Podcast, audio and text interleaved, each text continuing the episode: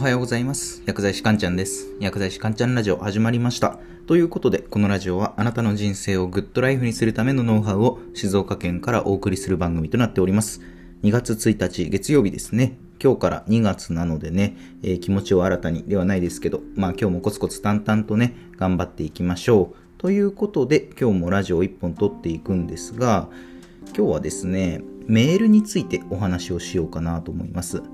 まあ、世の中会社員の人って結構多いと思うんですけどまあ現に僕も会社員なんですよね会社員ってそのやっぱ社内なりまあ社外なりメールを送る機会って結構多いと思うんですね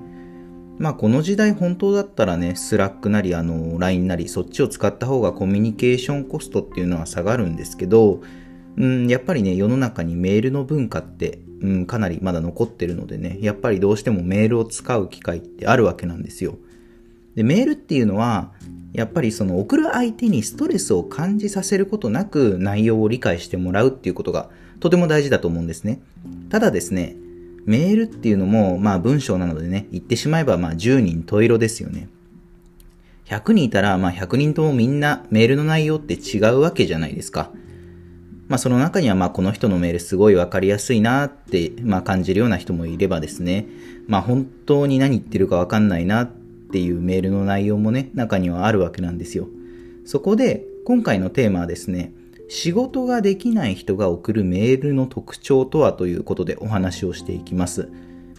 まあ、主にね、文章力といった話ではなくてですね、メールに、まあ、ついているある機能、うん、機能というか項目の使い方に関するお話ですね。仕事ができない人のメールの特徴は何なのか、また相手に伝わるようなメールを送るためにはどういう風にしていけばいいのかっていうことをね、ぜひ参考にしてみてください。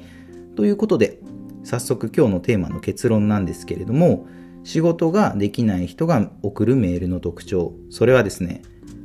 件名から本文の内容が想像できない。件名から本文の内容が想像できない。メールの件名ってものすごく大事なんですよ。っていうのは、冒頭にも述べた通り、大切なのは相手にストレスを与えることなく自分が伝えたいことを伝えるっていうことが大事なんですね。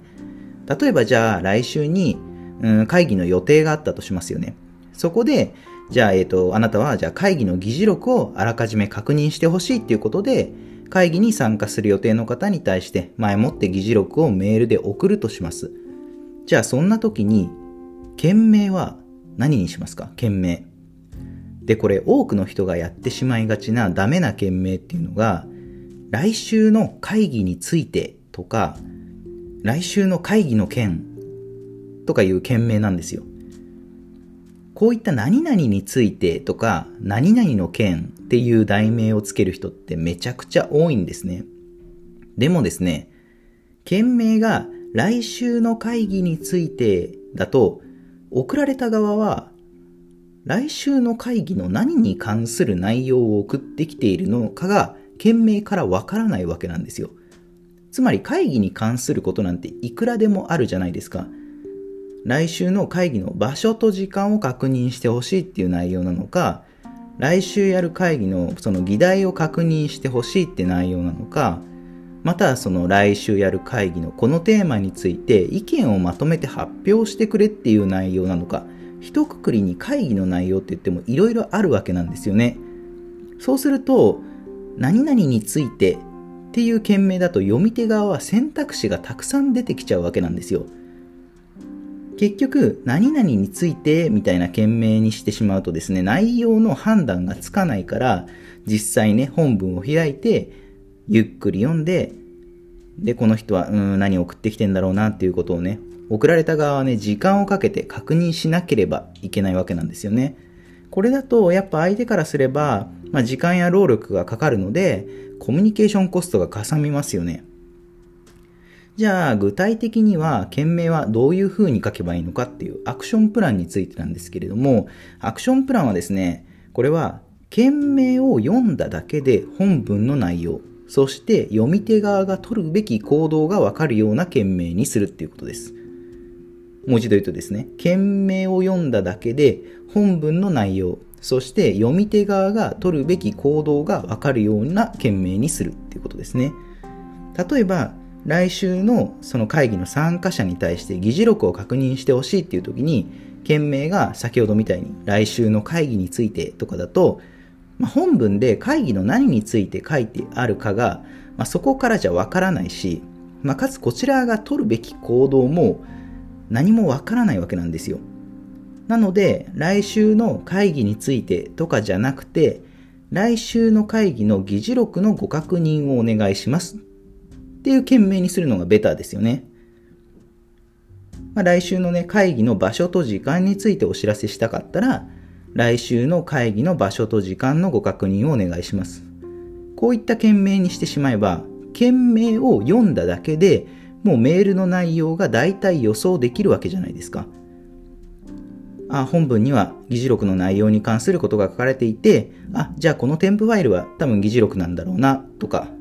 まあ、そしてさらには、そういった件名は、相手からすると、読み手側が自分が何をするべきか、予想が立てられるわけですよね。議事録の確認お願いしますっていう件名なら、あ、来週の会議の議事録に目を通して、内容を把握しておけばいいんだなっていう想像がつくわけなんですよ。そうつまり、件名で読み手側にメールの本文の予習をさせることが大切なんですよね。そうすると、読み手側はメールの予習をした状態で実際に本文を読み進めるっていうことができるので、すごくコミュニケーションの効率がいいんですよ。相手はもう懸命でもうあらかじめ本文の予習をしているわけなので、このメールではこういう内容のことをおそらく本文で書いてあるんだなっていう頭のまま実際に本文を読み進めることができるわけなんですよ。そうすると相手にストレスを与えることなく、こちらの伝えたい内容を伝えることができるってわけなんですよね。というわけで皆さんもメールを送る際はですね、本文の内容、そして取るべき行動が推察できるような件名をつけて相手に思いやりのあるメールを送ってあげましょうねっていう今日はそういった内容でした。では最後まとめですね、えー、今日のテーマ仕事ができない人が送るメールの特徴。それは件名から本文の内容が、え、想像できないということですね。で具体的な、え、アクションプランはですね件名を読んだだけで本文の内容、そして読み手側が取るべき行動がわかるような件名をつけてあげるということですね。では、今日の内容は以上になります。いかがだったでしょうか？あなたの人生がグッドライフになりますように、薬剤師かんちゃんでした。では皆さん、良い一日を。